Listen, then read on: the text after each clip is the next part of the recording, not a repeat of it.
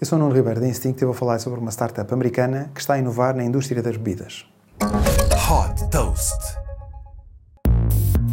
Talvez se lembre da máquina replicadora do universo Star Trek que permitia criar qualquer coisa.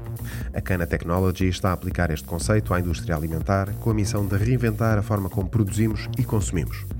Esta startup americana de São Francisco desenvolveu uma máquina para a utilização doméstica capaz de produzir várias bebidas em poucos segundos, desde café a chá, cerveja e sumo.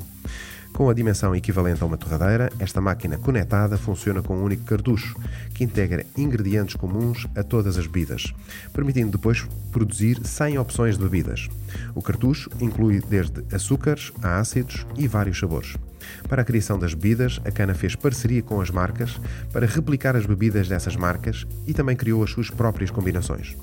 Cada cartucho tem uma durabilidade estimada de um mês e, quando está perto do fim, a máquina faz automaticamente uma nova encomenda.